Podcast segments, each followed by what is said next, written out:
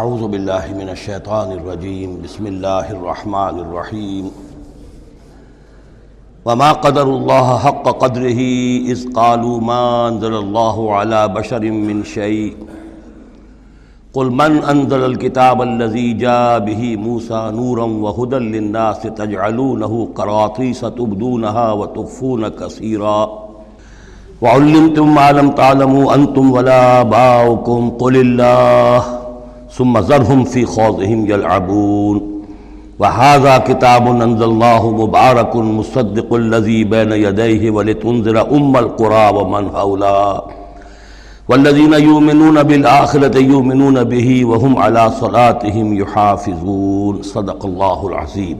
اب اس سورہ مبارکہ میں اس رد و قدح کا ذکر ہو رہا ہے کہ جو یہودیوں کے سکھلانے پڑھانے سے مکے کے کچھ لوگ حضور سے کر رہے تھے. اب تک جو گفتگو ہوئی ہے وہ خالص ان کی طرف سے تھی اور انہی کے ساتھ سارا مکالمہ تھا اور محاجہ تھا.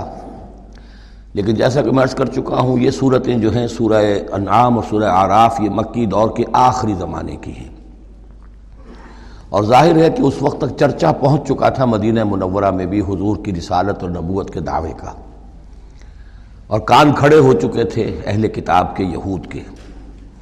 تو وہیں سے بیٹھے ہوئے انہوں نے ریشہ دوانیاں کرنی شروع کر دی تھیں اور جیسے کہ ہم پڑھ چکے ہیں کہ جب زدم زدہ میں کوئی آ جائے تو وہ یہاں تک کہہ بیٹھتے تھے کہ ان مسلمانوں سے تو یہ مشرک بہتر ہیں جو بتوں کو پوجتے ہیں وغیرہ وغیرہ.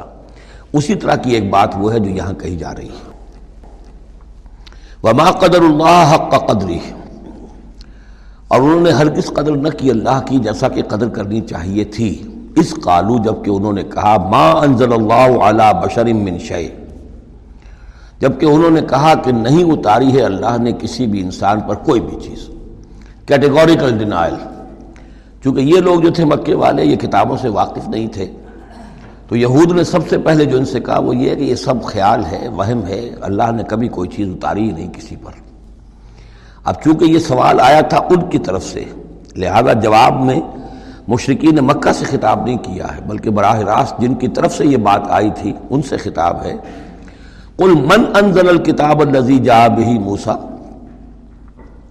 ان سے پوچھئے کہ پھر کس نے اتاری تھی وہ کتاب جو موسیٰ لے کر آئے تھے؟ کیا وہ من گھڑت تھی موسیٰ کی، اپنے ہاتھ سے لکھی ہوئی تھی؟ اگر اللہ نے کبھی کچھ نہیں اتارا تو من انزل الکتاب الذی جاء بہ موسیٰ نورا وہدی للناس، کہ جو نور بھی تھی اس کے اندر نور بھی تھا، وہ خود روشن تھی اور لوگوں کے لیے رہنمائی تھی. تجعلونہ قراطیسا، تم نے اسے ورق ورق کر دیا ہے، ٹکڑوں میں بانٹ دیا ہے، حصوں میں تقسیم کر دیا ہے. تبدونہا وتخفون کثیرا، کچھ کو ظاہر بھی کرتے ہو لیکن اکثر کو چھپا کر رکھتے ہو. یہودیوں نے کتاب کو جس طرح چھپایا ہے اور اپنے من مانی فتویٰ فروشی کے لیے تو انہوں نے یہ شکل اختیار کی تھی کہ عام لوگوں کے ہاتھ میں یہ کتاب نہیں آنی چاہیے، بڑی محفوظ رہنی چاہیے وہ، اور یہ کہ عام لوگوں کی دسترس میں نہ ہو. وَعُلِّمْتُمْ مَا لَمْ تَعْلَمُوا أَنْتُمْ وَلَا آبَاؤُكُمْ، اور تمہیں سکھائی گئی تھی وہ سب باتیں جو نہ تم جانتے تھے تمہارے آباء و اجداد جانتے تھے. قُلِ اللَّهُ، کہیے یہ سب اللہ نے نازل کیا. تورات بھی اللہ نے نازل فرمائی تھی، انجیل بھی اللہ نے نازل فرمائی تھی، اب یہ قرآن بھی اللہ نے نازل فرمایا ہے. ثُمَّ ذَرْهُمْ فِي خَوْضِهِمْ يَلْعَبُونَ، پھر یہ بات کہنے کے بعد اے نبی صلی اللہ علیہ وسلم ان کو چھوڑ دیجئے اور ان سے کنارہ کشی کر لیجئے، وہ اپنی باتوں میں خرافات کے اندر کھیلتے رہیں. وَهَذَا كِتَابٌ أَنزَلْنَاهُ مُبَارَكٌ، اور اب یہ کتاب ہے جسے ہم نے نازل کیا ہے، بڑی بابرکت ہے. مصدق الذی بین یدیہ، جو تصدیق کرتے ہوئے آئی ہے اس کی جو اس کے سامنے موجود ہے. وَلِتُنذِرَ أُمَّ الْقُرَىٰ وَمَنْ حَوْلَهَا، تاکہ اے نبی صلی اللہ علیہ وسلم آپ خبردار کر دیں ام القریٰ اور اس کے آس پاس کے لوگوں کو. قرآ قریے کی جمع ہے، قرآ بستیوں کی ماں، بستیوں کی جڑ، بستیوں کی بنیاد. ہر ملک کے اندر ایک شہر ایسا ہوتا ہے کہ جو گویا کہ اس کے لیے مرکز کی حیثیت رکھتا ہے، دارالخلافہ کہیں، دارالحکومت کہیں. تو اگرچہ عرب میں کوئی حکومت نہیں تھی مرکزی حکومت، لیکن یہ کہ عرب میں، جزیرہ نما عرب میں مکہ مکرمہ کو ام القرآ کی حیثیت حاصل تھی. یہی ایک شہر ایسا تھا کہ جہاں ایک تو یہ کہ کعبہ تھا، تمام قبیلے جو ہیں وہ یہاں حج کے لیے آتے تھے، ان کا مذہبی مرکز تھا. پھر یہ کہ جو قریش کو خاص طور پر ایسٹ ویسٹ ٹریڈ کے اندر جو خاص مونوپولی حاصل ہو گئی تھی، اور وہ بھی اسی کعبے کی برکت کی وجہ سے، اس کی وجہ سے پیسے کی ریل پیل بھی تھی، قافلے آتے تھے جاتے تھے، یہیں سے ہو کر جو یمن سے قافلے چلتے تھے، مکے سے ہو کر شام کو جاتے تھے، شام سے آتے تھے مکے سے ہو کر پھر یمن کو جاتے تھے، تو یہ ام القریٰ ہے۔ تو اے نبی، ہم نے آپ کے پاس اب یہ کتاب نازل کی ہے جو مبارک ہے، تاکہ آپ ام القریٰ میں جو رہنے والے انہیں خبردار کریں، اور من حولہا، اور جو ان کے ارد گرد ہیں۔ اب یہ من حولہا کا معاملہ یہ ہے کہ اس کا تو دائرہ بڑھتا چلا جائے گا، اس لیے کہ ایک ماحول امیجیٹ ہے، ایک ذرا اور فاصلے پر ہے، ایک اور فاصلے پر ہے۔ اور ویسے یہ ہے کہ دنیا کا نقشہ اگر ہم دیکھیں کہ جو بھی پرانے بر اعظم تین تھے، ایشیا، یورپ اور افریقہ، باقی یہ کہ امریکہ بھی بہت دیر کے بعد جا کر جو دریافت ہوا ہے، آسٹریلیا اور انٹارکٹک اور انٹارکٹیکا جو ہیں، تو یہ اصل میں ناف معلوم ہوتی ہے ان تین بر اعظموں کی۔ تینوں بر اعظم جہاں پر جڑ رہے ہوتے ہیں تقریباً، یہ علاقہ ہے جسے ہم مڈل ایسٹ کہتے ہیں۔ یہ مڈل ایسٹ تو اس کے لیے مس نومر ہے، صحیح لفظ نہیں ہے، لیکن یہ ضرور ہے کہ یہ نقطہ اتصال ہے جہاں یورپ مل رہا ہے، ایشیا مل رہا ہے، افریقہ مل رہا ہے، اور اس جنکشن پر یہ جزیرہ نما عرب واقع ہے۔ لہٰذا یہ اس اعتبار سے پوری دنیا کے لیے بھی ایک مرکز کی حیثیت رکھتا ہے۔ تو من حولہا میں پھیلتے چلے جائیں گے تو پورا قرۂ ارضی بھی آ جائے گا۔ والذین یؤمنون بالآخرۃ یؤمنون بہ، اور وہ لوگ جو آخرت پر ایمان رکھتے ہیں، یعنی یہ کہ ان لوگوں میں سے بھی، مشرکین میں سے بھی، ایک تو وہ جو سرے سے منکر ہیں باسے بادل موت کے، لیکن جن کے ذہن میں کچھ بھی تصور ہے کہ نہیں ہے، اب جی اٹھنا ہے، جواب دہی ہے، تو پھر یہ ہے کہ وہ اس پر ایمان لے آئیں گے۔ وہم علی صلاتہم یحافظون، اور وہ اپنی نمازوں کی حفاظت کرنے والے ہیں۔ اس میں اشارہ ہو رہا ہے کہ لوگ ایمان لے آئے ہیں، آخر مکے ہی میں سے تھے نا تمام صحابہ کرام مہاجرین۔ وَمَنْ أَظْلَمُ مِمَّنِ افْتَرَىٰ عَلَى اللَّهِ كَذِبًا، اس سے بڑھ کر ظالم کون ہوگا جس نے اللہ پر کوئی بات گھڑ کر منسوب کر دی، نمبر ایک۔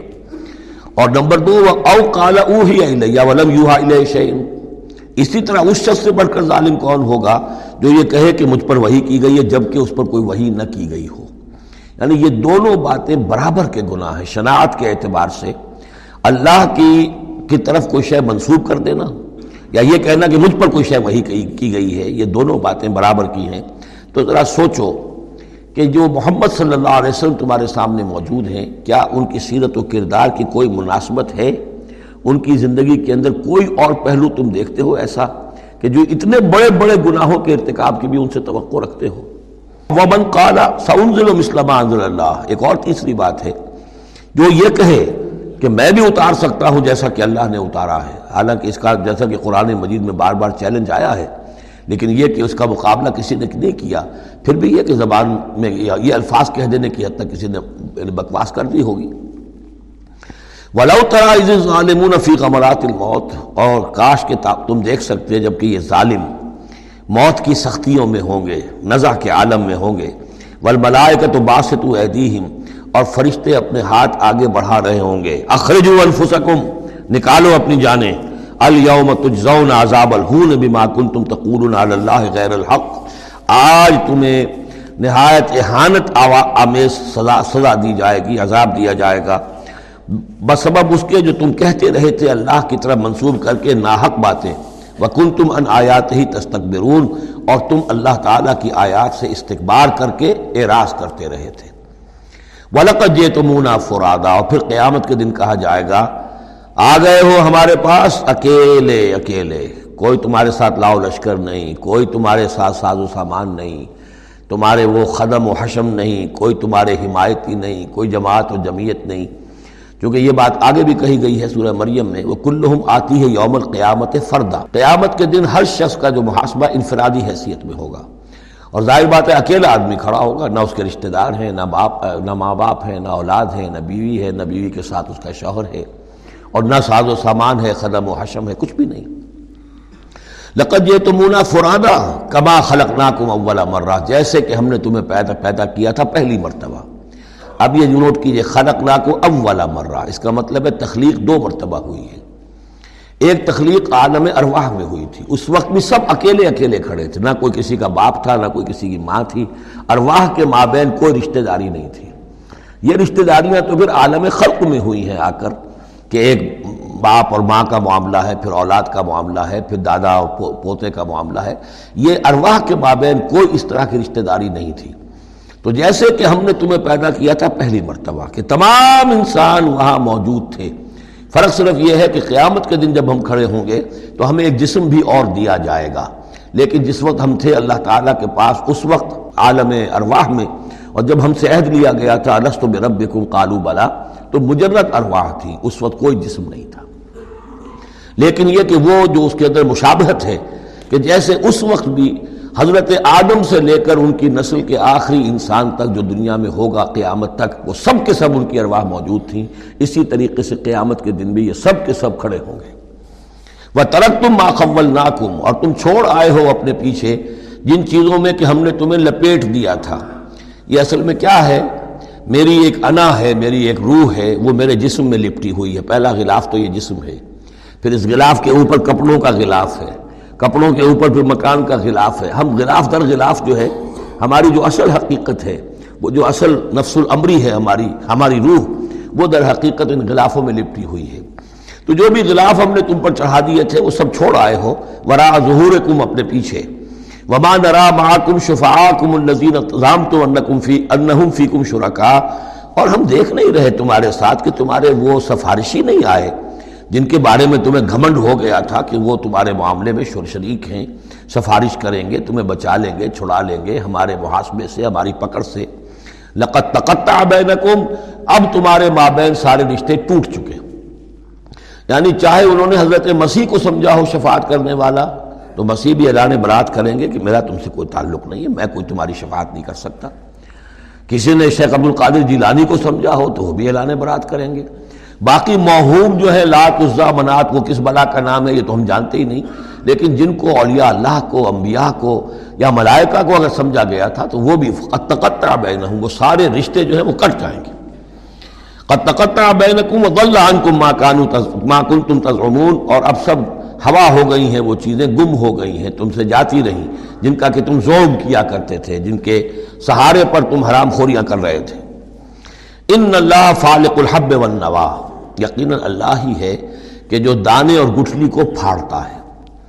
دیکھیے عالم خلق کے اندر کیا شکل ہو رہی ہے کہ دانہ زمین میں ڈالا آپ نے، وہ پھٹتا ہے، اس میں سے دو کونپلیں سی نکلتی ہیں، یا آم کی گٹھلی ہے زمین میں دبائی ہے، گٹھلی پھٹے گی، اس میں سے دو پتے نکلیں گے۔ یہ کون کر رہا ہے؟ اگرچہ بظاہر خود بخود ہو رہا ہے، جو بھی اللہ تعالیٰ نے فزیکل اور کیمیکل چینجز کے یہاں پہ قوانین بنا دیے ہیں اس کے تحت ہو رہا ہے، لیکن کرنے والا کون ہے؟ فاعل حقیقی کون ہے؟ جیسا کہ شیخ عبد القادر جیلانی ہی کا نام آیا تھا رحمۃ اللہ علیہ، تو انہوں نے اپنے جو وصایا ہیں ان میں بڑا پیارا جملہ لکھا ہے کہ میرے بچے، اپنے بچے کے لیے وصیت لکھی تھی، اس حقیقت کو ہر وقت مستحضر رکھنا کہ لا فاعل فی الحقیقت ولا مؤثر الا اللہ، حقیقت میں مؤثر اور فاعل اللہ کے سوا کوئی نہیں۔ تاثیر ہے تو اس کی بنا پر ہے، اس کے اذن سے ہے، کوئی فعل کا ارادہ تم کر سکتے ہو لیکن فعل کا بالفعل انجام پذیر ہونا یہ تمہارے اختیار میں نہیں ہے، یہ تو اللہ کے حکم سے ہوگا۔ ان اللہ فالق الحب والنوا، یقیناً اللہ ہی ہے پھاڑنے والا دانے اور گٹھلی کا۔ یخرج الحی من المیت و مخرج المیت من الحی، وہ نکالتا ہے مردہ، زندہ کو مردہ میں سے، اور وہ نکالنے والا ہے مردہ کو زندہ میں سے۔ مخرج المیت من الحی ذالکم اللہ فانا تؤفکون، وہ ہے اللہ، لیکن تم کدھر بچلے جا رہے ہو، کدھر تم الٹے جا رہے ہو، اس اللہ کو پہچانو۔ فالق الاصباح، اب یہ فلق دوسرا بھی ہے، وہ ہے صبح کا پھاڑنے والا، رات کی سیاہی کا پردہ چاک کر کے سپیدہ سحر کو نمودار کرنے والا۔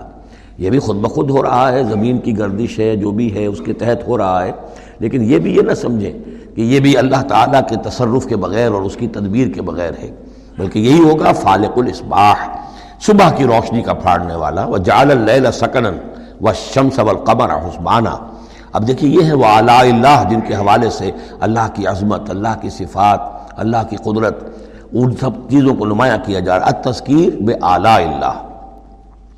وجعل اللیل سکنا، اس نے بنا دیا ہے رات کو سکون کی جگہ، سکون کا وقت۔ والشمس والقمر حسبانا، اور سورج اور چاند کو اس نے بنا دیا حساب کے لیے، وہ حساب کا ایک نظام ہے جس کے تحت چل رہے ہیں، اسی سے دن وجود میں آ رہے ہیں، رات وجود میں آ رہی ہے، اسی سے مہینے وجود میں آ رہے ہیں۔ ذالک تقدیر العزیز العلیم، یہ اندازہ ہے مقرر کیا ہوا اس ہستی کا جو العزیز ہے اور العلیم ہے، زبردست ہے اور سب کچھ جاننے والی ہے۔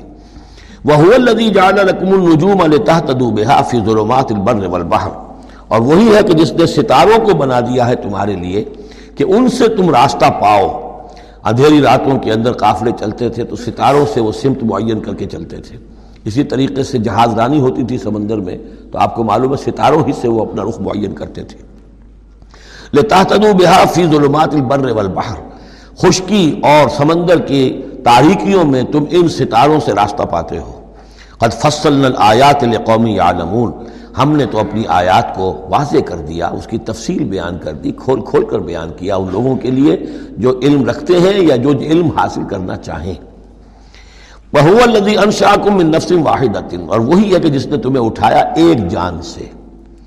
یہ سب جو ہے ظاہر بات ہے کہ ایک جان سے بنا ہے، جو بھی پوری کی پوری یہ جو نسل انسانی بنی ہے وہ ایک جان سے بنی ہے۔ اس میں یہ بھی ہو سکتا ہے کہ مراد حضرت آدم علیہ السلام ہو، اور یہ بھی ہو سکتا ہے اگر کوئی حقیقت ہے ایولیوشن تھیوری میں تو اس کو آپ ٹریس کریں اور امیبا تک لے جائیں، وہ بھی ایک جان ہے۔ اس جان سے ہی پھر مختلف ارتقائی مراحل طے کرتے ہوئے، اس میں پہلے کوئی سیکس نہیں تھا، پھر ہوتے ہوتے سیکس ظاہر ہوا، تو اسی سے خلق منہا زوجہا والی بات جو ہے، اور اس پر ڈاکٹر رفیع الدین مرحوم نے قرآن اور علم جدید جو ان کی کتاب ہے اس میں بہت عمدہ تحقیق ان کی ہے، اور مولانا امین احسن اصلاحی صاحب نے بھی اس کی تصویر کی ہے، تو جن لوگوں کو دلچسپی ہو اس کتاب کا مطالعہ کریں کہ یہ ایک جان سے پیدا کرنے کا مطلب کیا ہے۔ فَمُسْتَقَرٌ وَمُسْتَوْدَعٌ، اس نے بنایا تمہیں ایک جان سے، لیکن پھر یہ کہ تمہارے لیے ایک تو مستقل ٹھکانہ ہے اور ایک ہے کچھ دیر کے لیے امانت کے طور پر رکھے جانے کی جگہ۔ اب یہ مستقر کیا ہے، مستودع کیا ہے، اس پہ تین قول ہیں مفسرین کے۔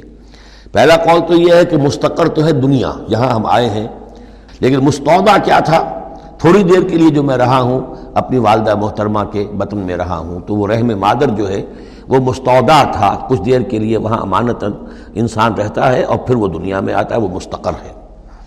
دوسری رائے یہ ہے کہ مستقر تو آخرت ہے اور قبر ہے مستودع، قبر میں رکھا جاتا ہے انسان کو، اور یہ گویا کہ عالم برزخ جو ہے یہ عارضی ودیعت کرنے کی جگہ ہے، عارضی طور پر امانتاً رکھنے کی جگہ ہے، پھر جانا ہے۔ مستقر جو ہے وہ آخرت ہے۔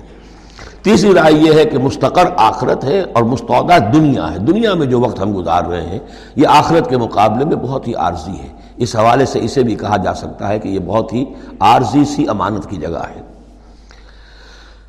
قد فصلنا الآیات لقوم یفقہون، ہم نے تو اپنی آیات کو واضح کر دیا ہے اور تفصیل بیان کر دی ہے ان لوگوں کے لیے جو تفقہ سے کام لیں، غور کریں، سوچیں، سمجھیں۔ وَهُوَ الَّذِي أَنزَلَ مِنَ السَّمَاءِ مَاءً، اور وہی ہے کہ جس نے اتارا ہے آسمان سے یا بلندی سے پانی۔ فَأَخْرَجْنَا بِهِ نَبَاتَ كُلِّ شَيْءٍ، پھر ہم نے نکال دیا اس کے ذریعے سے ہر شے کی نباتات، اگنے والی ہر شے جو ہے نباتات زمین سے نکالی۔ فَأَخْرَجْنَا مِنْهُ، تو ہم نے اس سے اس کے ذریعے نکالے اس میں سے خضراً، سرسبز کھیتی۔ نخرج منہ حباً متراکبا، جس میں سے ہم نکالتے ہیں کہ جو دانے ہیں ایک دوسرے کے اوپر چڑھے ہوئے ہیں۔ اب سٹہ ہے تو چاہے وہ کوئی اس کسی بھی یعنی اس کا ہے اناج کا، اب کس طریقے سے کہ دانے کے اوپر دانہ چڑھا ہوا ہوتا ہے، حباً متراکبا، یہ دانے ایک دوسرے کے اوپر چڑھے ہوئے ہوتے ہیں۔ وَمِنَ النَّخْلِ مِن طَلْعِهَا قِنْوَانٌ دَانِيَةٌ، اور کھجور کے گابے میں سے گوشے ہوتے ہیں کہ جو لٹکتے ہوئے ہوتے ہیں۔ وَجَنَّاتٍ مِّن أَعْنَابٍ، اور باغات ہم نے بنا دیے ہیں جو کہ کھجور انگوروں کے ہیں۔ وَالزَّيْتُونَ، اور زیتون، وَالرُّمَّانَ، اور انار، مشتبہاً وغیر متشابہ، ایسے بھی جو ایک دوسرے سے ملتے جلتے ہیں رنگ میں، روپ میں، شکل میں، اور ایسے بھی ہیں کہ جن میں کچھ فرق ہے۔ انظروا إِلَىٰ ثَمَرِهِ إِذَا أَثْمَرَ، ذرا غور سے دیکھا کرو اس کے ثمر کو جب کہ وہ پکتا ہے، کیسا تدریجن اس کے اندر، ابھی بڑا کچا پھل ہے پھر اس کے اندر وہ پکنے کا عمل کس طرح تدریجن ہو رہا ہے۔ انظروا الی ثمرہ، ان ثمرات کو دیکھا کرو، اذا اثمرہ، جب کہ وہ پکتے ہیں، پھل لاتے ہیں، وینعہ، اور اس کے پکنے کو بھی دیکھو، اذا انعا، یہ گویا کہ یہاں محذوف ہوگا، وینعہ اذا انعا۔ انظروا الی ثمرہ اذا اثمرہ، دیکھو اس کے پھل لانے کو جب کہ وہ پھل لائے، وَيَنْعِهِ إِذَا أَنْعَا، اور اس کے پکنے کو دیکھو کس طرح تدریجاً وہ پکتا ہے۔ إِنَّ فِي ذَلِكُمْ لَآيَاتٍ لِقَوْمٍ يُؤْمِنُونَ، یقیناً اس میں ہیں نشانیاں ان لوگوں کے لیے جو ایمان لانا چاہیں یا جو ایمان رکھتے ہوں۔ جن کے پاس تھوڑا ایمان ہے ان آیات پر غور کریں گے، ایمان بڑھ جائے گا، ایمان میں اضافہ ہوگا، زادتہم ایمانا، اور جن کے دلوں میں طلب ہدایت ہے انہیں انہی نشانیوں سے ایمان کی دولت نصیب ہو جائے گی۔ وَجَعَلُوا لِلَّهِ شُرَكَاءَ الْجِنَّ، اور انہوں نے اللہ کے شریک بنا دیا جنات کو، وَخَلَقَهُمْ وَخَرَقُوا لَهُ بَنِينَ، حالانکہ اللہ نے ان کو بھی پیدا کیا ہے، جیسے انسانوں کو پیدا کیا جنات کو پیدا کیا۔ فرق صرف یہ ہے کہ جنات کو آگ سے پیدا کیا، اور جنات جو ہیں اپنی طبعی طور پر اس کائنات میں بہت دور تک ان کی رسائی ہے۔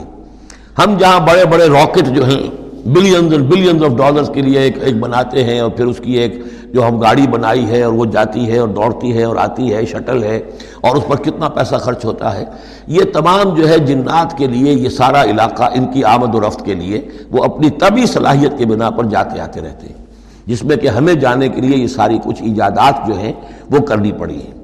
لیکن یہ کہ بہرحال وہ بھی ہیں تو مخلوق، جیسے کہ فرشتے ان سے بھی آگے کی شے، لیکن ہیں وہ بھی مخلوق، فرشتے بھی مخلوق ہیں، جنات بھی مخلوق ہیں، انسان بھی مخلوق ہیں۔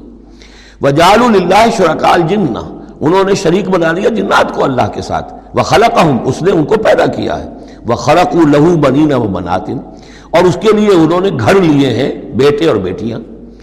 حضرت عیسیٰ کو بیٹا بنا دیا گیا، حضرت عزیر کو بیٹا بنا دیا گیا، اور اللہ تعالیٰ کی فرشتوں کو کہہ دیا گیا وہ بیٹیاں ہیں، بغیر علم، بغیر اس کے کہ کوئی علمی سند ہو، کوئی بنیاد ہو، کوئی دلیل ہو۔ سبحانہ و تعالی عما یصفون، وہ پاک ہے اور بہت بلند و بالا ہے ان تمام چیزوں سے جو یہ بیان کر رہے ہیں۔ بدیع السماوات والارض، یہ لفظ آ چکا ہے سورہ بقرہ میں، کریشن ایکس نہیں لو، عدم محض سے وجود میں لانے والا، وہ ہے کہ جو آسمانوں اور زمین کو وجود میں لایا ہے عدم محض سے۔ انا یکون لہ ولد، اس کے اولاد کیسے ہو سکتی ہے، ولم تکن لہ صاحبہ، جبکہ اس کی کوئی بیوی نہیں، کوئی جورو نہیں، تو اولاد کیسے ہو جائے گی۔ وخلق کل شیء، اور اس نے تو ہر شے کو پیدا کیا ہے، ایک خالق ہے، باقی سب مخلوق ہیں۔ وہو بکل شیء علیم، اور وہ ہر چیز کا علم رکھتا ہے، اس کی مخلوقات میں سے کوئی شے اس کی نگاہوں سے ایک لمحے کے لیے بھی اوجھل نہیں ہے۔ ذالکم اللہ ربکم، وہ ہے اللہ تمہارا رب۔ اصل میں یہ انداز سمجھ لیجئے کہ چونکہ جو یہ مشرکین مکہ اور عرب تھے وہ اللہ کو مانتے تو تھے، اصل میں اس کی صفات کمال، اس کی قدرت، اس کی عظمت، اس کے بارے میں ان کا ذہن کچھ جو ہے محدود ہو گیا تھا، ورنہ اللہ کے منکر تو وہ نہیں تھے۔ ذالکم اللہ ربکم، دیکھو جس اللہ کو تم مانتے ہو وہ ہے وہ اللہ جس کی یہ شان ہے، تم نے اس کی اصل حقیقت کو نہیں پہچانا، تم نے اس کو جو ہے بہت ہی کمزور اور ضعیف سی کوئی شخصیت سمجھا ہے کہ جس کے اوپر کوئی دباؤ ڈال کر بھی اپنی بات منوا لے گا۔ تم نے سمجھا ہے جیسے کہ تمہاری کوئی بچی آ جائے اور تم سے کچھ چیز مانگے تو اگر تم دے سکتے ہو تو ضرور دے دیتے ہو، ایسے ہی اس کی بچیاں بھی ہیں، یہ فرشتے جو ہیں جس کی سفارش کریں گی وہ جو ہے سب کو بخش دیے جائیں گے۔ یہ تم نے اپنے اوپر جو ہے قیاس کر لیا ہے اللہ تعالیٰ کو، اس کی قدرت، اس کی عظمت، اس کا وراء الورا ہونا، اس کا بکل شیء علیم ہونا، اس کا علی کل شیء قدیر ہونا، اس کا ہر جگہ پر موجود ہونا، اس کا تم تصور نہیں کر پا رہے۔ ذالکم اللہ ربکم، وہ ہے اللہ تمہارا رب جو جس کو ہم اس طرح بیان کر رہے ہیں۔ لا الہ الا ہوا، اس کے سوا کوئی معبود نہیں ہے۔ خالق کل شیء، وہ ہر شے کا بنانے والا، پیدا کرنے والا ہے۔ فاعبدوہ، بس اسی کی بندگی اور پرستش کرو۔ وہو علی کل شیء وکیل، اور وہ ہر شے کا کارساز وہی ہے، کوئی تمہارے لیے کارساز نہیں۔ لا تتخذوا من دونی وکیلا، میرے سوا کسی اور کو اپنا کارساز نہ سمجھنا۔ لا تدرکہ الابصار وہو یدرک الابصار وہو اللطیف الخبیر، اسے نگاہیں نہیں پا سکتی، کیوں؟ ہو اللطیف، وہ اتنا لطیف ہے، اتنا لطیف ہے، اتنا لطیف ہے کہ تمہاری نگاہیں اسے نہیں پا سکتی، نہیں دیکھ سکتی۔ لا تدرکہ الابصار وہو یدرک الابصار، وہ تمہاری نگاہوں کو پا لیتا ہے، تو اس لیے کہ وہ خبیر ہے، وہ باخبر ہے۔ تو لطیف اور خبیر کے جو دو یہاں اسماء آئے ہیں وہ در حقیقت اس نوعیت سے کہ وہ تو اتنی لطیف ہستی ہے، چنانچہ شب معراج میں بھی آیا، حضور نے اللہ کو دیکھا یا نہیں دیکھا، اس میں کچھ اختلاف ہے۔ حضرت علی کی رائے یہ ہے کہ دیکھا، حضور نے اللہ کو دیکھا، لیکن حضرت عمر اور حضرت عائشہ رضی اللہ تعالیٰ عنہ ان کی رائے یہ ہے کہ نہیں، اور حضرت عائشہ کا قول یہ ہے نور انا یرا، تو نور ہے، اسے دیکھا کیسے جائے گا؟ تو وہ اتنی لطیف ہستی ہے کہ اس کا دیکھنا ہماری نگاہوں سے ہم نہیں دیکھ سکتے، دل کی آنکھ سے دیکھ سکتے، دل کی آنکھ سے محمد الرسول اللہ دنیا میں بیٹھ کر بھی دیکھ سکتے تھے، لیکن ان آنکھوں سے دیکھنا ممکن نہیں ہے، جیسے کہ حضرت موسیٰ نے جب استدعا کی تھی رب ارنی انظر الیک، تو صاف کہہ دیا کہ لن ترانی، تم مجھے نہیں دیکھ سکتے. لا تدرکہ الابصار، اسے نگاہیں نہیں پا سکتی، ادراک نہیں کر سکتی اس کا تمہاری نگاہیں. وہو یدرک الابصار، وہ تمہاری نگاہوں کو پا لیتا ہے، وہ دیکھ رہا ہے تمہیں، ہر چیز تمہاری جو ہے وہ اس کے سامنے آیا ہے. وہو اللطیف الخبیر. قد جاءکم بصائر من ربکم، دیکھو تمہارے پاس آ چکی ہیں بصیرت افروز باتیں تمہارے رب کی طرف سے. فمن ابصر فلنفسہ، تو جو کوئی دیکھے گا، آنکھیں کھولے گا، حقائق کا مواجہہ کرے گا، حقیقت کو تسلیم کرے گا، تو وہ اپنے بھلے کے لیے. فلنفسہ. ومن عمی فعلیہا، اور جو کوئی اندھا بن جائے گا، آنکھیں بند کر لے گا، حقیقت کو نہیں دیکھنا چاہے گا کسی تعصب کی وجہ سے، ہردرمی کی وجہ سے، ضد کی وجہ سے، تو اس کا سارا وبال اس پر آئے گا. وما انا علیکم بحفیظ، اور بہرحال میں تمہارا کوئی نگران نہیں ہوں، میں تمہارے اوپر کوئی ٹھیکے دار نہیں ہوں، میں تمہارا کوئی تمہاری طرف سے جواب دہ نہیں ہوں. وَكَذَلِكَ نُصَرِّفُ الْآيَاتِ، اور اسی طرح ہم اپنی آیات کو گردش میں لاتے ہیں. وَلِيَقُولُوا دَرَسْتَ، تاکہ یہ پکار اٹھے کہ اے نبی صلی اللہ علیہ وسلم آپ نے سمجھانے کا حق ادا کر دیا.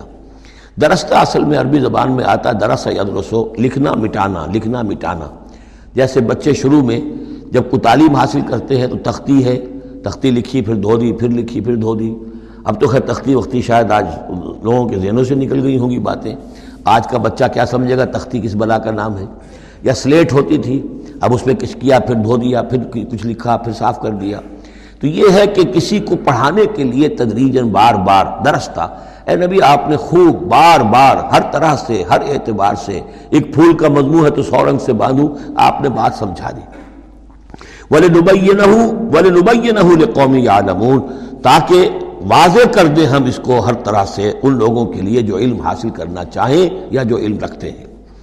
اتبع ما اوحی الیک من ربک، اب دیکھیے یہاں پر میں نے آپ سے کہا تھا کہ بار بار حضور سے خطاب آئے گا، لیکن یہ خطاب صرف حضور سے نہیں ہوتا، یہ حضور کی وساطت سے امت کے لیے بھی، اہل ایمان کے لیے بھی. لیکن مکی صورتوں میں آپ کو 2/3 قرآن میں براہ راست خطاب مسلمانوں سے بہت کم ملے گا. شاذ یہ خطاب جو ہے، چونکہ جب امت کی شکل بنی ہے مسلمانوں کی، وہ تحویل قبلہ کی بات بنی، اب امت ہے. کذالک جعلناکم امۃ وسطا لتکونوا شہداء علی الناس ویکون الرسول علیکم شہیدا. پھر خطاب، پھر تو ایک سورہ حجرات جو ہے 18 آیتیں 5 دفعہ یا ایھا الذین آمنوا یا ایھا الذین آمنوا یا ایھا الذین آمنوا یا ایھا الذین آمنوا. لیکن یہ کہ آپ کو اتنی لمبی لمبی صورتوں میں یا ایھا الذین آمنوا ملے گا ہی نہیں. اہل ایمان سے بھی جو کہا جا رہا ہے وہ حضور سے واحد کے صیغے میں. اتبع ما اوحی الیک من ربک، پیروی کرو اس کی جو وحی کیا جا رہا ہے آپ کی طرف، آپ کے رب کی طرف سے. اور یہ صرف حضور کو نہیں، سب کے لیے. لا الہ الا ہوا، اس کے سوا کوئی معبود نہیں. وعارض عن المشرکین، اور ان مشرکوں سے ذرا کنارہ کشی کیجیے، ذرا اپنا چہرہ ان کی طرف سے آپ پھیر لیجئے، زیادہ ان کے حال پر توجہ نہ دیجئے. وَلَوْ شَاءَ اللَّهُ مَا أَشْرَكُوا، اگر اللہ چاہتا تو شرک نہ کرتے. اگر اللہ کو جبر ہی اختیار کرنا ہوتا اپنا، اور بالجبر ان کو ایمان پر لانا ہوتا، تو سب کو ایمان پر لے آتا. وَمَا جَعَلْنَاكَ عَلَيْهِمْ حَفِيظًا، اور دیکھیے اے نبی ہم نے آپ کو ان پر داروغہ، نگران، ذمہ دار، ٹھیکے دار نہیں بنایا ہے. آپ کا کام ہے حق کو واضح کر دینا.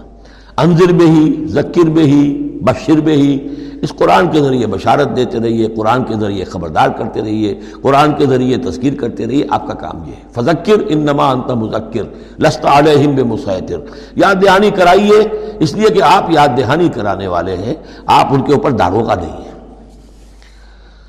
وما انت علیہم بوکیل ولا تسبوا الذین یدعون من دون اللہ فیسبوا اللہ عدوا بغیر علم. اب یہاں مسلمانوں سے خطاب ہے، لیکن دیکھیے یا ایھا الذین آمنوا نہیں ہے، یہ خاص ہے قرآن کے اسلوب کو سمجھنے کے لیے.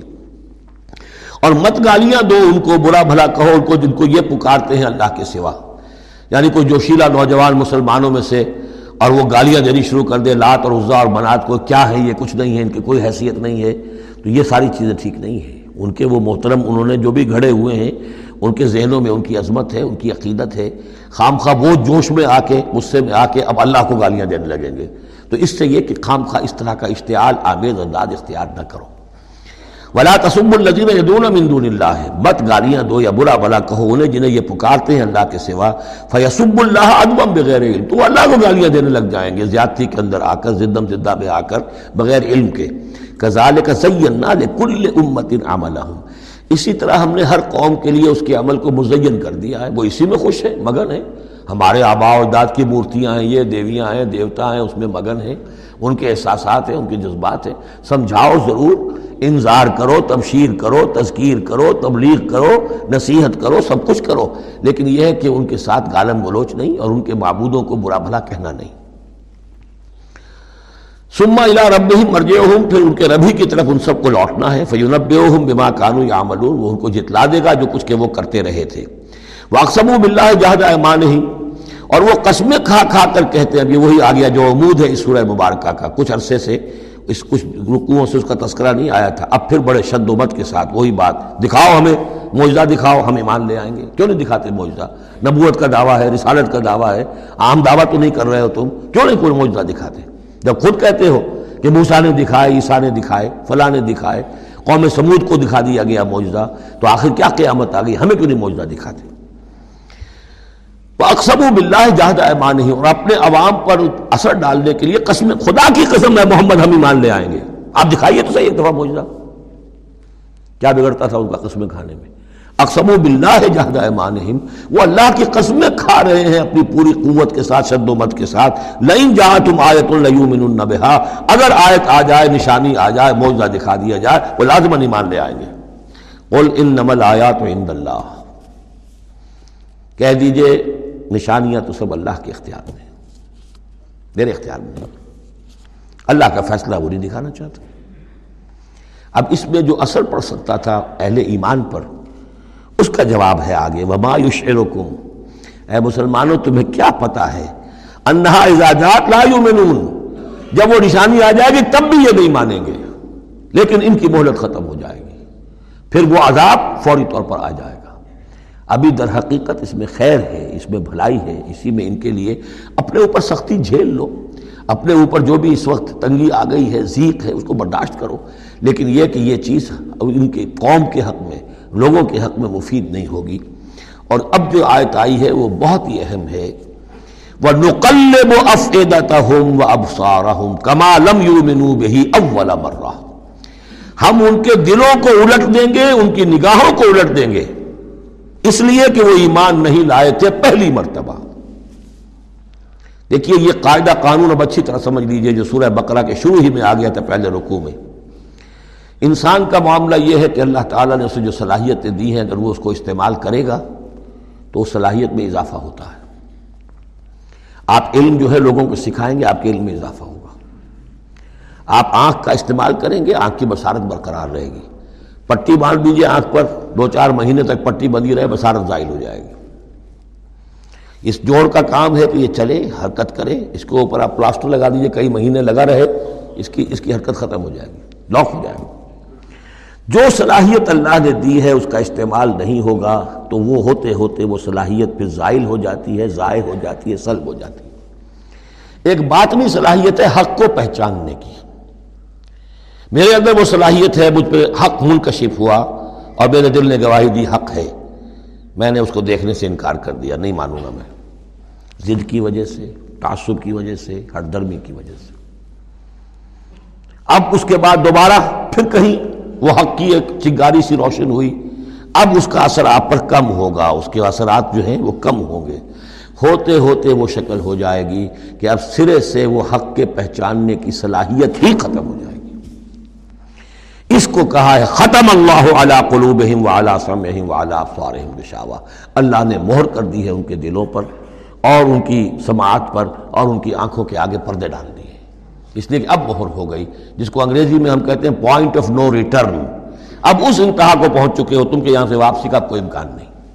ہر معاملے میں کوئی ایک وقت ہوتا ہے کہ ابھی آپ واپس جا سکتے ہیں، کوئی پسپائی، کوئی اختیار کر سکتے ہیں، کوئی واپس جا سکتے ہیں، کوئی شرافت کے ساتھ کہیں جو ہے وہ آپ ریٹریکٹ کر سکتے ہیں اپنے سٹیپس کو، ایک حد کے بعد پھر ممکن نہیں ہوتا. اسی کو یہاں کہا ہے کہ چونکہ جب پہلی مرتبہ حق ان پر منکشف ہو گیا، اللہ نے حجت قائم کر دی، حق منکشف ہو گیا، پہچان لیا ان کے دل نے، ان کی روح نے کہ بصیرت باطنی نے کہ یہ حق ہے، تو فوراً مان لیتے تو خیریت تھی، چونکہ انہوں نے نہیں مانا تو اب تو ہم ان کے دلوں کو الٹ دیں گے، 100 معجزے بھی دیکھ لیں گے تو یہ ایمان نہیں لائیں گے، وَنُقَلِّبُ أَفْئِدَتَهُمْ وَأَبْصَارَهُمْ، ہم الٹ دیں گے ان کے دلوں کو بھی، ان کی نگاہوں کو بھی، كَمَا لَمْ يُؤْمِنُوا بِهِ أَوَّلَ مَرَّةٍ، جیسے کہ وہ ایمان نہیں لائے تھے پہلی مرتبہ، وَنَذَرُهُمْ فِي طُغْيَانِهِمْ يَعْمَهُونَ، ان کو چھوڑ دیں گے اپنی سرکشی کے اندر بڑھتے چلے جائیں، یہی وہ لفظ آ گیا جو شروع میں سورہ بقرہ کے آ چکا ہے، باطنی اندھاپا جو ہے، ایک ہے عین میم یہ آنکھوں کا اندھا ہو جانا، ایک ہے عین میم ہے دل کا اندھا ہو جانا، ہم چھوڑ دیں گے یہ باطنی جو ان کی ذہنی نفسیاتی اور اخلاقی جو ان کی گمراہیاں ہیں اور جو اندھیارے ہیں ان میں بھٹکتے ہوئے چھوڑ دیں گے، وَلَوْ أَنَّنَا نَزَّلْنَا إِلَيْهِمُ الْمَلَائِكَةَ، اب پھر خطاب ہو رہا ہے، اگر ہم ان کے اوپر فرشتے اتار دیتے، یعنی ان کو جو یہ کہہ رہے ہیں کہ فرشتہ آیا، فرشتوں کی فوجیں اتار سکتے ہیں، دکھا سکتے ہیں کہ فرشتہ آسمان سے اتر رہا ہے، وَكَلَّمَهُمُ الْمَوْتَى، اور خواہ ان سے موت مردہ جو ہے قبروں سے نکل نکل کر بات کرتے، وَحَشَرْنَا عَلَيْهِمْ كُلَّ شَيْءٍ قُبُلًا، اور ہر چیز ہم لا کر ان کے سامنے رو در رو کر دیتے، جمع کر دیتے، مَا كَانُوا لِيُؤْمِنُوا إِلَّا أَن يَشَاءَ اللَّهُ، تب بھی یہ نہیں ہے ایمان لانے والے اللہ یہ کہ اللہ چاہے، تو اللہ چاہے اور کسی کے اندر اس کی اگر طلب ہے تو اللہ تعالیٰ ان معجزوں کے بغیر بھی لوگوں کی آنکھیں کھول رہا ہے، جو ایمان لائے ہیں وہ معجزے دیکھ کر تو نہیں لائے، وہ طالب حق تھے، انہیں حق جو ہے مل گیا، وَلَٰكِنَّ أَكْثَرَهُمْ يَجْهَلُونَ، لیکن ان کی اکثریت جو ہے وہ جاہلوں پر مشتمل ہے، اور جاہل سے مراد جذباتی لوگ جو عقل سے کام نہیں لیتے بلکہ اپنے جذبات کے اندر کے آلہ کار بن جاتے ہیں۔ اگلی آیت جو ہے یہ بھی بہت اہم ہے، ایک فلسفہ دین کے اعتبار سے بلکہ فلسفہ تحریک، دعوت و تحریک کے اعتبار سے بہت اہم ہے، وَكَذَلِكَ جَعَلْنَا لِكُلِّ نَبِيٍّ عَدُوًّا شَيَاطِينَ الْإِنسِ وَالْجِنِّ، اور اسی طرح ہم نے ہر نبی کے دشمن بنا دیے انسانوں اور جنوں میں سے شیطان، ہم نے بنا دیے، سوچیے غور کیجیے، نبی کے لیے تو مدد چاہیے تھی، کیوں شیطان اٹھا دیے اللہ نے ان کے خلاف، اس کا فلسفہ بیان ہو رہا ہے۔ اگر کشاکش حق و باطل نہ ہو تو تمیز کیسے ہوگی، کون واقعی حق پرست ہے اور کون ایسا ہی، کون واقعی محبت کرتا ہے اللہ سے اور کون دودھ پینے والا مجنو ہے، وہ نام کا ہی صرف محبت کر رہا ہے اور ایمان کیسے پتہ چلتا، یہ تو آزمائش کے لیے ہے دنیا بنائی گئی ہے، اگر شر کا وجود ہی نہ ہو، خیر ہی خیر ہو تو آزمائش کہاں ہوگی، لہذا تو ہم کرتے ہیں خود، تندیے باد مخالف سے نہ گھبرا ہے اوقاب، یہ تو چلتی ہے تجھے اونچا اڑانے کے لیے، یہ تو تمہارے لیے چیلنج ہے، اہل ایمان کے لیے چیلنج ہے، ان کے مرتبے اونچے ہوتے ہیں، جو جتنا سفر کر رہا ہے، جو جتنی استقامت دکھا رہا ہے، جو جتنا ایثار کر رہا ہے، اتنے ہی تو اس کے رتبے بلند ہوں گے، ورنہ کیسے حفظ مراتب ہوگا، کیسے معلوم ہوگا ہوز ہو کس کا کیا مقام ہے، وَكَذَلِكَ جَعَلْنَا لِكُلِّ نَبِيٍّ، ہم نے خود اٹھائے، ہم نے بنائے ہر نبی کے لیے دشمن، شیاطین الانس والجن، شیاطین جن و انس، یوحی بعضهم الی بعض زخرف القول غرورا، وہ ایک دوسرے کو اشاروں کنایوں میں وحی سے وہ ایسی باتیں، ملمہ کی ہوئی باتیں، فریب والی باتیں جو ہے وہ کرتے رہتے ہیں، ایک دوسرے کو گمراہ اور کرنے کے لیے، ایک دوسرے کے لیے اور سپورٹ کرنے کے لیے، وہ جو جن ہے شیطان وہ آ کر اس انسان شیطان کے کان میں پھونک مارتا ہے، ابھی ذرا تم اور صبر کرو، ابھی اور دیکھو دیکھو کہیں تم پھسل نہ جانا، دیکھنا کہیں تم حق کو قبول نہ کر لینا، تو یہ ان کا آپس میں جو ہے گٹھ جوڑ، اس لیے کہ ہم نے خود ان کو یہ چھوٹ دی ہے، وَكَذَلِكَ جَعَلْنَا لِكُلِّ نَبِيٍّ عَدُوًّا شَيَاطِينَ الْإِنسِ وَالْجِنِّ يُوحِي بَعْضُهُمْ إِلَىٰ بَعْضٍ زُخْرُفَ الْقَوْلِ غُرُورًا وَلَوْ شَاءَ رَبُّكَ مَا فَعَلُوهُ، اور اگر آپ کا رب چاہتا تو وہ یہ نہ کر سکتے، ظاہر بات ہے کہ کائنات میں کوئی پتا بھی اللہ کے اذن کے بغیر ہل نہیں سکتا، ابو جہل کی کیا مجال تھی کہ حضرت سمیہ کو شہید کر دیتا ہے، کون وہ، لیکن یہ تو اللہ کی طرف سے اجازت ہے، اس کا ہاتھ شر ہو جاتا، وہ ہاتھ جو اٹھا ہے برچا لے کر ان کی شرمگاہ میں مارنے کے لیے، تو کیا وہ ہاتھ وہیں کا وہیں شل نہ ہو جاتا اللہ کے حکم سے، لیکن نہیں، اذن رب ہے، ٹھیک ہے، ہماری اس بندی کو آزما لو جتنا آزمانا ہے، لیکن جتنا تم آزما رہے ہو تمہیں کیا اندازہ ہوگا، اس کے رتبے جو ہے ہمارے ہاں کتنے بلند سے بلند تر ہوتے چلے جا رہے ہیں، تم کیا جانو، یا لیت قومی یعلمون بما غفر لی ربی وجعلنی من المکرمین، کاش میری قوم کو معلوم ہو جائے، میری بیوی رو رہی ہوگی، میرے بچے رو رہے ہوں گے کہ ہمارا باپ جو ہے وہ شہید کر دیا گیا، کاش وہ جان سکتے کہ مجھے میرے رب نے کیا میرا اعزاز فرمایا ہے، میں یہاں کس عیش و آرام میں ہوں۔ ان کے رونے کا کیا سوال، وہ خوشیاں مناتے ہیں۔ تو یہ صورتحال ہے۔ وَلَوْ شَاءَ رَبُّكَ مَا فَعَلُوا فَذَرْهُمْ وَمَا يَفْتَرُونَ، تو چھوڑیے آپ ان کو، جو یہ افتراء کر رہے ہیں کرنے دیجئے۔ یہ ہماری سنت ہے، ہمارا طریقہ ہے، ہمارا فلسفہ یہی ہے۔ وَلِتَسْغَىٰ إِلَيْهِ أَفْئِدَةُ الَّذِينَ لَا يُؤْمِنُونَ بِالْآخِرَةِ وَلِيَرْضَوْهُ وَلِيَقْتَرِفُوا مَا هُمْ مُقْتَرِفُونَ، تاکہ مائل ہو جائیں ان کی طرف ان لوگوں کے دل جو آخرت پر ایمان نہیں رکھتے۔ یہاں دیکھیے اصل میں کیا بات ہے کہ جیسے الیکٹروسس ہوتا ہے، پانی کو الیکٹرولیسس جب ہوتا ہے، ایک پازیٹیو ایک نیگیٹو، اب وہ جو آئنز ہیں وہ ادھر ادھر ہو جائیں گے۔ تو اللہ تعالیٰ نے حق و باطل کی کشاکش رکھی ہے، اس کشاکش کا نتیجہ کیا ہے؟ آئونائزیشن ہو جائے گی، حق اور باطل کا جو ہے، حق والے ادھر کو جمع ہو جائیں گے، باطل والے ادھر جمع ہو جائیں گے۔ اور اس کے لیے جو ہے یہ اس معاشرے کے اندر، انسانی معاشرے کے اندر یہ تقسیم، یہ تمییز، جیسے کہ ہم سورہ آل عمران میں پڑھ چکے ہیں، حتیٰ یمیز الخبیث من الطیب، یہ خبیث اور طیب جو ہیں گڑبڑ ہوئے ہوئے ہیں۔ یہ آزمائشیں آتی ہیں، تکلیفیں آتی ہیں، امتحانات آتے ہیں، تو خبیث علیحدہ اور طیب علیحدہ، منافق علیحدہ، صاحب ایمان علیحدہ۔ تو فرمایا لِتَسْغَىٰ إِلَيْهِ أَفْئِدَةُ الَّذِينَ لَا يُؤْمِنُونَ بِالْآخِرَةِ، تاکہ اس کی طرف ان شیاطین جن و انس کی جو باتیں ہیں پھیلائی ہوئی، ان کی طرف متوجہ ہو جائیں، مائل ہو جائیں ان لوگوں کے دل جو آخرت پر ایمان نہیں رکھتے، وَلِيَرْضَوْهُ، اور تاکہ وہ اس کو پسند بھی کریں، اور پھر وہ جو بھی اپنے برے اعمال کا جو انبار جمع کرنا چاہتے ہیں جمع کر لیں۔ وَلِيَقْتَرِفُوا مَا هُمْ مُقْتَرِفُونَ، أَفَغَيْرَ اللَّهِ أَبْتَغِي حَكَمًا، پھر وہی سوال، اسی طرح میں نے کہا تھا سرچنگ کویسچن، کیا تم چاہتے ہو میں اللہ کے سوا کسی کو حکم بناؤں اپنا؟ اب پس منظر میں وہ ہے کہ اللہ کو مانتے تھے، تم کیا چاہتے ہو؟ جسے تم مانتے ہو میں نے تو اس کو اپنا رب بنایا ہے، بس باقی جو تم نے گھر لیے ہیں اس کے لیے کوئی سند ہو تو پیش کر لو، تو میں کسی اور کو ماننے کو تیار نہیں۔ ایک جگہ آیا ہے قُلْ إِنْ كَانَ لِلرَّحْمَٰنِ وَلَدٌ فَأَنَا أَوَّلُ الْعَابِدِينَ، اگر اللہ کا کوئی بیٹا ہوتا سب سے پہلے میں پوچھتا اس کو، جب میں اللہ کو پوچھتا ہوں، اس کی پرستش کرتا ہوں، تو اللہ کے بیٹا ہوتا تو میں کیوں نہ پوچھتا اس کو؟ نہیں ہے اللہ کا بیٹا۔ یہ ہے در حقیقت قرآن مجید کا انداز سمجھانے کا، بڑا فطری، اس میں منطق کم اور جذبات سے اپیل ہے، درون بینی، انٹراسپیکشن کی طرف دعوت ہے۔ اپنے دل میں جھانکو، ذرا غور کرو، اپنے گریبان میں منہ ڈالو، سوچو، غور کرو، تمہیں خود یہ حقیقتیں جو ہے نظر آ جائیں گی۔ افغیر اللہ ابتغی حکمت، تو کیا میں اللہ کے سوا کسی اور کو اپنا منصف اور حکم بنا لوں؟ وَهُوَ الَّذِي أَنزَلَ إِلَيْكُمُ الْكِتَابَ مُفَصَّلًا، جبکہ وہ تو وہ ہے کہ جس نے تمہاری طرف ایک بڑی مفصل کتاب نازل کر دی ہے۔ کتنی واضح کتاب نازل کر دی ہے۔ وَالَّذِينَ آتَيْنَاهُمُ الْكِتَابَ يَعْلَمُونَ أَنَّهُ مُنَزَّلٌ مِّن رَّبِّكَ، اور جنہیں ہم نے کتاب دی تھی پہلے وہ جانتے ہیں، دلوں میں جانتے ہیں، زبان سے مانے یا نہ مانے، کہ یہ منزل ہے، یہ نازل کی گئی ہے، من ربک، آپ کے رب کی طرف سے اے نبی، بالحق، حق کے ساتھ، فلا تکونن من الممترین، تو ہرگز نہ ہو جانا شک کرنے والوں میں۔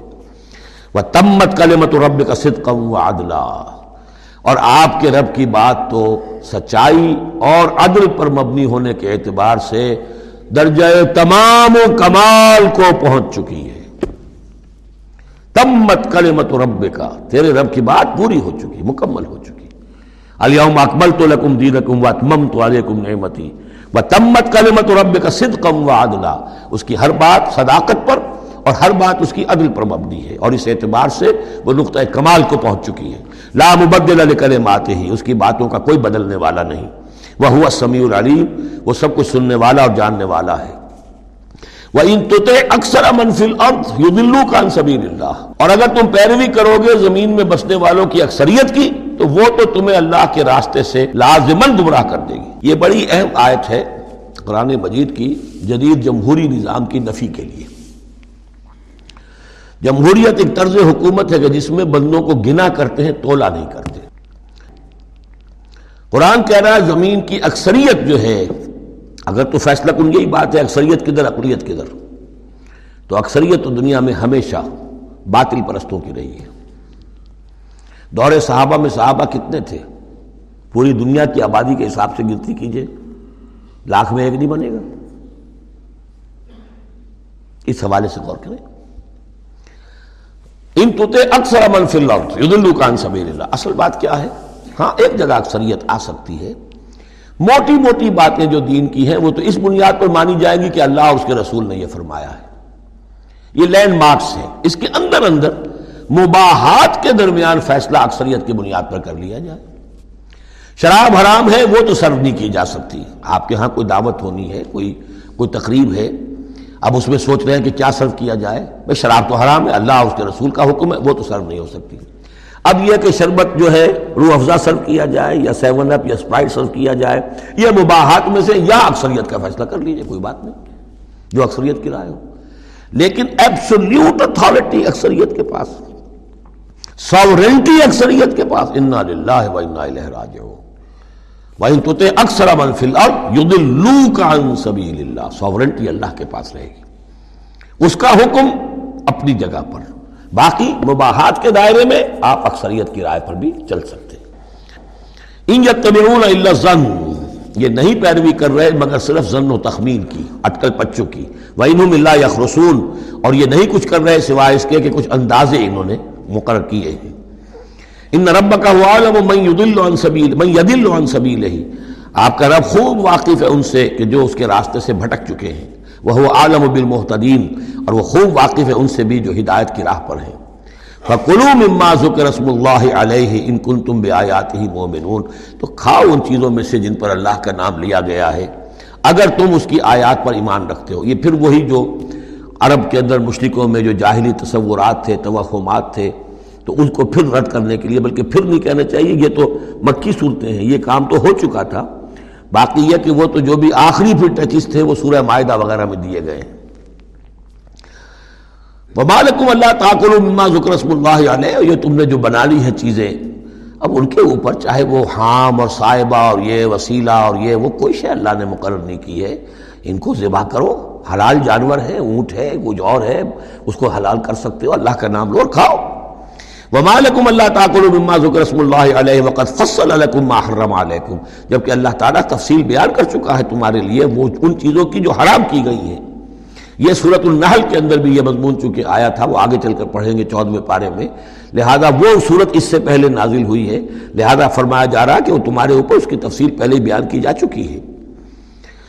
اِلَّا مَا اضْطُرِرْتُمْ إِلَيْهِ, اس میں بھی تمہارے لیے گنجائش ہے کہ اگر اضطرار ہے, جان پر بنی ہوئی ہے, بھوک سے جان نکل رہی ہے, تو ان حرام چیزوں میں سے بھی کچھ کھا کر جان بچائی جا سکتی ہے.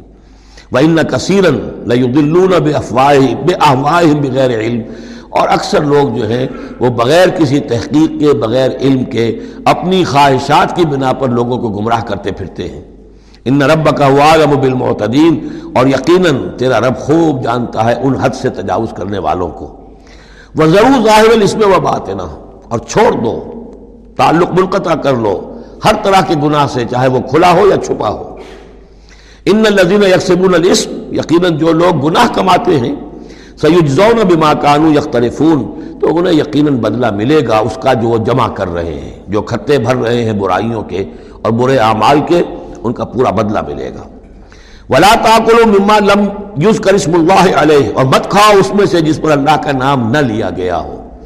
یہ اصل میں ایک خاص چیز ہے جو آگے آئے گی آیت نمبر 138 میں, کہ ان کے اسی قسم کے توہمات میں سے بعض جانوروں پر وہ کہتے تھے اللہ کا نام لینا ہی نہیں ہے, اس کا خاص طور پر تذکرہ ہے, یہ عام نہیں ہے یہ آیت. وَلَا تَأْكُلُوا مِمَّا لَمْ يُذْكَرِ اسْمُ اللَّهِ عَلَيْهِ, مت کھاؤ اس میں سے کہ جس پر اللہ کا نام نہیں لیا جاتا. وَإِنَّهُ لَفِسْقٌ, یقیناً وہ جو ہے وہ تو گناہ ہے اس کا کھانا. وَإِنَّ الشَّيَاطِينَ لَيُوحُونَ إِلَىٰ أَوْلِيَائِهِمْ لِيُجَادِلُوكُمْ, اور یہ شیاطین جو ہے یہ اپنے دوستوں اور اپنے ساتھیوں کو وحی کرتے رہتے ہیں, پٹی پڑھاتے رہتے ہیں, وسوسہ اندازی کرتے رہتے ہیں تاکہ وہ تم سے جھگڑا کریں. وَإِنْ أَطَعْتُمُوهُمْ إِنَّكُمْ لَمُشْرِكُونَ, اگر تم ان کا کہنا مانو گے تو تم بھی مشرک ہو جاؤ گے. اب ایک بڑی پیاری بات وہ کہتے تھے, آپ کو بھی اچھی لگے گی, دیکھو جو اللہ نے مارا ہے خود مر گیا, وہ تو تم نے حرام کر دیا, جو خود مارتے ہو وہ حلال ہو گیا. بات اچھی لگے گی نا, جیسے انما البیع مثل الربا, بیع بھی تو ربا کی طرح ہے, اس میں بھی نفع ہوتا ہے, اس میں بھی نفع ہوتا ہے. تو یہ جو اشکالات ہوتے ہیں بظاہر جو ہیں بڑے وہ بڑے دل نشین, تو اسی طریقے سے یہ کہ اللہ کا مارا ہوا ہے, یہ اللہ نے مارا, یہ مر گیا اپنی موت, اس اللہ نے مارا, یہ تو حرام ہے, اور تم جسے مارو, جسے ذبح کرو وہ حلال ہے. اب یہ بات جو ہے لیکن یہ کہ تم یہ مجادلہ کریں گے تم سے، یہ ذلیل بازی کریں گے، یہ تمہارے سامنے جو ہے اس طرح کی حرکتیں کریں گے، لیکن تم چھوڑو، انہیں دفع کرو۔ اب امن کا تھا میتن فاحییناہ نہ ہو، تو بنا جو کوئی تھا مردہ اور ہم نے اسے زندہ کر دیا۔ اس سے مراد ہے حیات معنوی اور موت معنوی۔ ایک شخص جو اللہ سے واقف نہیں ہے، صرف دنیا کا بندہ بنا ہوا ہے، تو وہ در حقیقت ایک انسانیت اس کی مردہ ہے، وہ حیوان کی حیثیت سے تو زندہ ہے، بحیثیت انسان وہ مردہ ہے۔ پھر اللہ نے اسے ہدایت دی، اس کو ایمان کی نم، اب وہ زندہ ہوا۔ اب امن کانا میتن فاحییناہ ہوا جالنا لہو نوراً، اور پھر ہم اس کو نور بنا دیتے ہیں۔ اب وہ اللہ کی کتاب اس کے سامنے ہے، یمشی بہی فی الناس، اب اس کو لے کر وہ چل رہا ہے لوگوں کے مابین۔ کمم مثلہ فی الظلمات، کیا وہ شخص اس کی طرح ہو جائے گا کہ جو اندھیروں میں بھٹک رہا ہو، لیس بخارج منہا، اور اس سے وہ نکلنے والا ہے ہی نہیں۔ کذالک زین للکافرین ما کانوا یعملون، اس طرح مزین کر دیا گیا، کھبا دیا گیا ان کافروں کے لیے جو کچھ کہ یہ کر رہے ہیں، یعنی اس میں ہی مگن ہے وہ۔ لیکن ایک وہ شخص تھا جس کو پہلے ہوش نہیں تھا، توجہ نہیں تھی۔ حضرت عمر ہے رضی اللہ تعالیٰ عنہ، 6 سال لگ گئے۔ حضرت حمزہ ہے، 6 سال لگ گئے، 6 سال میں ایمان لا رہے ہیں۔ لیکن پھر یہ ہے کہ اللہ نے ہدایت دے دی، اس کے بعد یہ ہے کہ وہ نور قرآن مجید بھی موجود ہے، اب چل رہے ہیں، آگے بڑھ رہے ہیں، سرفروشیاں کر رہے ہیں۔ اب ایک وہ جو بھٹکتے ہی رہے ساری عمر اور اسی اندھیاروں کے اندر ہی جانے دے گئے۔ وَكَذَلِكَ جَعَلْنَا فِي كُلِّ قَرْيَةٍ أَكَابِرَ مُجْرِمِيهَا، اسی طرح ہم نے ہر بستی میں بڑے بڑے مجرم کھڑے کیے، لِيَمْكُرُوا فِيهَا، تاکہ وہ اس میں خوب چالیں چلیں۔ وہی بات، شیاطین الانس والجن کو ہم نے اٹھایا، اسی طرح ہر بستی کے اندر جو سردار اور بڑے وہاں کے چودھری ہوتے ہیں، ہم ان کو چھوٹ دیتے ہیں کہ وہ کھڑے ہوں اور روکیں لوگوں کو، اور لوگوں کو ستائیں، اور لوگوں اس کے امتحان لیں، لوگوں کو آزمائش میں ڈالیں، چالیں چلیں، تاکہ جو صاحب جوہر ہیں ان کے جوہر کھلیں، ان کے اور نکھریں، ان کے اندر کی صلاحیتیں جو ہے وہ اور اجاگر ہوں۔ اکابر مجرمیہا لیمکروا فیہا، تاکہ خوب چالیں چلیں۔ وما یمکرون الا بانفسہم، حالانکہ وہ نہیں مکر کر رہے مگر اپنی جانوں پر، سارا وبال تو اپنے اوپر لے لیں گے بالآخر۔ بظاہر جو کچھ کر رہے ہیں وہ، لیکن یہ کہ اس کا جب نتیجہ ان کے سامنے آئے گا، جو سمیہ اور یاسر کے ساتھ کیا ہے ابو جہل نے رضی اللہ تعالیٰ عنہما، جب وہ حقیقت سامنے آئے گی تب آنکھ کھلے گی۔ جب آنکھ کھلی گل کی تو موسم تھا خزاں کا۔ الا بانفسہم وما یشعرون، لیکن انہیں اس کا شعور نہیں ہے۔ وَإِذَا جَاءَتْهُمْ آیَةٌ قَالُوا لَن نُّؤْمِنَ حَتَّىٰ نُؤْتَىٰ مِثْلَ مَا أُوتِیَ رُسُلُ اللَّهِ، اور جب ان کے پاس کوئی نشانی آتی ہے، نشانی سے مراد قرآن کی آیت، قرآن کی دلیل، تشبیہ، تصریف آیات نئے انداز میں، فرمایا جب بھی ان کے پاس آیت آتی، قالوا لن نؤمن، وہ کہتے ہیں ہم ہرگز ایمان نہیں لائیں گے، حتی نوتا مثل ما اوتی رسول اللہ، جب تک کہ ہمیں بھی وہی چیز نہ دی جائے جو اللہ کے دوسرے رسولوں کو دی گئی تھی، ویسے ہی حصی معجزے۔ اللہ عالم حیث یجعل رسالتہ، اللہ تعالیٰ زیادہ واقف ہے اس سے کہ وہ اپنی رسالت کے لیے کیا جگہ، کیا محل، کیا مقام معین کرے۔ اللہ تعالیٰ نے اس وقت ان کے لیے یہی رکھا، وہ بھی اللہ کی حکمت کے تحت تھا۔ اور اب جب کہ نوع انسانی شعور کے اعتبار سے بلوغ کی عمر کو پہنچ چکی ہے، بچہ چھوٹا ہوتا ہے، کھیلنے کے لیے کھلونے دیے جاتے ہیں، لیکن ذرا بڑا ہو جائے تو اسے کھلونے نہیں دیے جاتے، اب اسے حکمت سکھائی جاتی ہے، عقل سکھائی جاتی ہے، شعور سکھایا جاتا ہے، تمیز سکھائی جاتی ہے۔ تو وہ نوع انسانی کا دور طفولیت تھا، اس میں ابھی ان کا فہم، ان کی عقل، ان کے شعور، ابھی ان کی جو ہے بلوغت کو نہیں پہنچی تھی یہ شعور کی چیزیں، لہذا ان کے لیے وہ کھلونے بھی تھے، حصی معجزات بھی تھے۔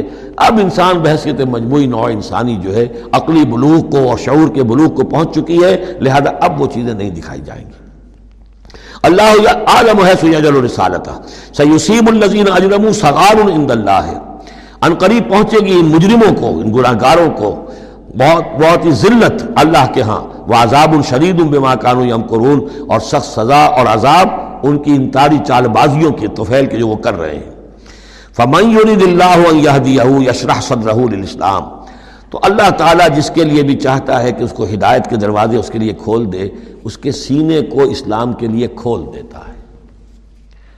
یہ ایک بڑی معنوی حقیقت ہے، اس پہ غور کیجئے گا۔ شرح صدر، الم نشرح لک صدرک، یہ جو حضور کے لیے خاص طور پر شرح صدر جو ہے اللہ تعالیٰ نے ایک بہت بڑے احسان کے طور پر بیان فرمایا، الم نشرح لک صدرک، اس شرح صدر کی ہر مسلمان کو دعا کرنی چاہیے۔ اللہم ربنا نور قلوبنا بالایمان واشرح صدورنا للاسلام. اے اللہ ہمارے دلوں کو تو نور ایمان سے منور فرما دے اور ہمارے سینوں کو اسلام کے لیے کھول دے. اس کے معنی کیا ہیں؟ اللہ ہمارے اندر وہ بات میں بصیرت پیدا کر دے کہ اسلام کی ہر چیز ہمیں ٹھیک نظر آئے. ہاں یہی تو ٹھیک ہے، یہی تو ہونا چاہیے، منطقی ہے، معقول ہے، کہیں چیز اپڑائے گی نہیں. انسان کی فطرت جو ہے اتنی مطابقت محسوس کرے گا انسان کہ دیکھنا تقریر کی لذت کے جو اس نے کہا میں نے یہ جانا کہ گویا یہی میرے دل میں تھا، اس لیے کہ اس کا اپنا سینہ جو ہے اللہ تعالیٰ نے اسلام کے لیے کھول دیا ہے. تو یہ شرح صدر جو ہے اللہ تعالیٰ کی طرف سے بہت بڑی نعمت ہوتی ہے. فَمَنْ يُرِدِ اللَّهُ يَهْدِيَهُ، اللہ جس کو ہدایت دینا چاہتا ہے یشرح صدرہ للاسلام، اس کے سینے کو اسلام کے لیے کھول دیتا ہے. وَمَنْ يُرِدْ أَنْ يُضِلَّهُ، اور جس کے بارے میں وہ طے کر دے کہ اس کو تو اب گمراہی ہی پر رکھنا ہے، یجعل صدرہ ضیقاً، اس کے سینے کو تنگ کر دیتا ہے، حرجاً، بہت ہی تنگ اندر سے، کأنما یصعد فی السماء، ایسے محسوس کرتا ہے جیسے اسے آسمان پر چڑھنا پڑ رہا ہے، جیسے اونچائی پر چڑھتے ہوئے سانس پھول جاتا ہے، آدمی کو معلوم ہوتا ہے کہ میرا شاید دل دھڑک دھڑک کر باہر ہی نکل آئے گا. یہ ہے کہ ان کو حق کا قبول کرنا اتنا مشکل ہو جاتا ہے. جس شخص کے لیے اللہ تعالیٰ کی طرف سے شرح صدر ہے وہ حق کو قبول کرتا ہے، تکلیف بھی آتی ہے تو بڑی آسانی سے جھیل جاتا ہے، اور ایک وہ ہے کہ ذرا سا امتحان آ گیا تو معلوم ہوا کہ بس قیامت ٹوٹ پڑی، اور اب تو ایک قدم اور اٹھانا جو ہے، اور جس کو ہم کہتے ہیں قدم من من بھر کے، پاؤں جو ہے من من بھر کے ہو گئے، بوجھل ہو گیا انسان، وہ بات نہیں. فرمایا كذلك يجعل الله الرجس على الذين لا يؤمنون، اور اسی طریقے سے اللہ تعالیٰ عذاب یا گندگی ڈال دیتا ہے ان پر جو ایمان نہیں لاتے. وهذا صراط ربك مستقيما، اور یہ ہے تیرے رب کا سیدھا سیدھا راستہ. قد فصلنا الآیات لقوم یذکرون، ہم نے اپنی آیات خوب تفصیل سے بیان کر دی ہیں ان لوگوں کے لیے جو تذکر اخذ کرنا چاہیں، نصیحت حاصل کرنا چاہیں، ہدایت حاصل کرنا چاہیں. لہم دار السلام عند ربہم، ان کے لیے سلامتی والا گھر ہے ان کے رب کے پاس، جنت کے لیے دوسرا لفظ ہے دار السلام.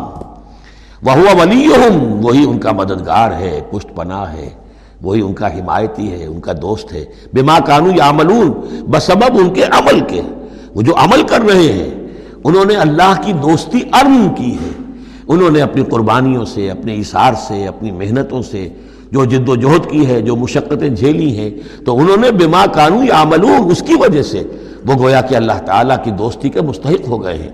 وَهُوَ وَلِيُّهُمْ بِمَا كَانُوا يَعْمَلُونَ. وَيَوْمَ يَحْشُرُهُمْ جَمِيعًا، اور جس دن کہ وہ جمع کرے گا ان کو سب کو، یا معشر الجن، اللہ تعالیٰ فرمائے گا اے جنوں کی جماعت، قد استکثرتم من الانس، واقعتا تم نے تو انسانوں میں سے بہتوں کو ہتھیا لیا. جو کہا تھا اس جن بڑے جن نے، عزازیل نے، کہ تو دیکھے گا وما تجد اکثرهم شاکرین، کہ ان کی اکثریت شکر کرنے والی نہیں ہو گئی، تو گویا کہ ایک طرح کا شاباش جو ہے اللہ تعالیٰ کی طرف سے ان کو دی جائے گی. یا معاشر الجن قد استکثرتم من الانس، تم نے تو بہت سے انسانوں کو ہتھیا لیا. وقال اولیاؤهم من الانس، اور جو ان کے ساتھی تھے انسانوں میں سے ان کی غیرت ذرا جاگے گی کہ اللہ تعالیٰ نے یہ کیا کہہ دیا کہ ان جنات نے ہمیں جو ہے ہتھیا لیا اور شکار کر لیا. ربنا، وہ یہ کہیں گے ربنا استمتع بعضنا ببعض، پروردگار ہم میں سے بعض نے بعض سے فائدہ اٹھایا، ہم ان سے کام لیتے رہے، یہ ہم سے کام لیتے رہے، ہم نے ان کو موکل بنایا، ان کے ذریعے سے غیب کی خبریں، کہانت کی دکانیں چمکائیں. قال اولیاء من الانس ربنا استمتع بعضنا ببعض وبلغنا اجلنا الذي اجلت لنا، اور اب ہم اپنی اس مدت کو پہنچ چکے جو تو نے ہمارے لیے مقرر کر دی تھی. قال النار مسواکم، اللہ فرمائے گا اب آگ ہے تمہارا ٹھکانہ. خالدین فیہا الا ما شاء اللہ، اب تم رہو گے اسی میں ہمیشہ ہمیش سوائے اس کے جو اللہ چاہے. ان ربک حکیم علیم، یقیناً تیرا رب حکیم اور علیم ہے. وکذالک نولی بعض الظالمین بعضا بما کانوا یکسبون، اور اسی طرح ہم ساتھی بنا دیتے ہیں اور ملا دیتے ہیں بعض ظالموں کو بعض ظالموں کے ساتھ ان کے کرتوتوں کی وجہ سے، ان کی کبائی کی وجہ سے.